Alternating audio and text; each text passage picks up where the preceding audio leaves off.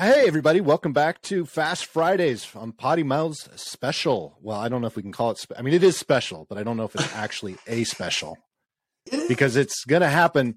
And of course, I'm going to say it's going to happen every Friday, even though we missed last Friday. Uh, lots We of missed our reasons for first missing Friday. last Friday. All good, folks.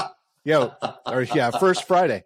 But this week, we're going to, and we're going to try to keep it under eight minutes like we didn't do last week. But this week, we have quite a few interesting uh, tidbits for you uh, that happened on this date, Friday, February 24th. It is now 2023, but these other things happened in our history. The very first one, John, do you want to throw it? Whose birthday is it? No idea. Yes, no, I do have. Steve Jobs. You told me. You literally Steve told. Jobs' birthday. well, it's not like I knew that. I had to look. Oh, like yeah, I'm you had to look it up. Absolutely. I haven't sent him presents or anything like that. If that's what you mean. Well, don't. I would hold off on sending him presents. Uh, you know, just No. because I don't know where those uh, those presents would be delivered. Hey, I really don't. If we did, Um, if we did, if we did, no, it would be awesome. Okay. I don't know. So I, who got? You, you said the that would be totally I- awesome. There was a little confusion. It seems like the last time when we Yeah, because I threw you off on that. And you thought other people were no. Yep. people were getting married. Well, this wasn't a getting Getting married, right? It's like sort of like getting impeached. No.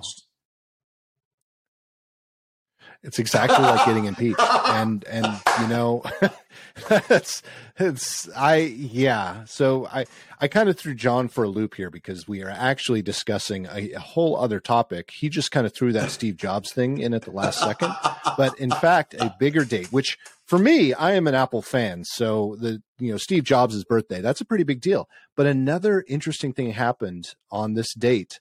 In actually, before I go on to tell you what it was, I remember a sign. I my mom bought a sign once, and we had it hanging over the bathroom, and it said, or actually, I'm sorry, it was in the kitchen.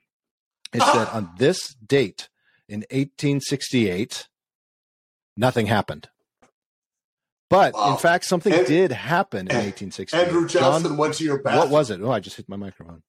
Andrew Johnson, Uh, or in the kitchen, 1868. whichever, whichever. Uh, with a with a lead pipe. I think he was Yes. in the kitchen with a lead pipe, and he got impeached by in a the vote kitchen with of the lead pipe. 127 to 46, which was the size 47. Excuse me, was the size of the House of Representatives in 1868. 126 to 47.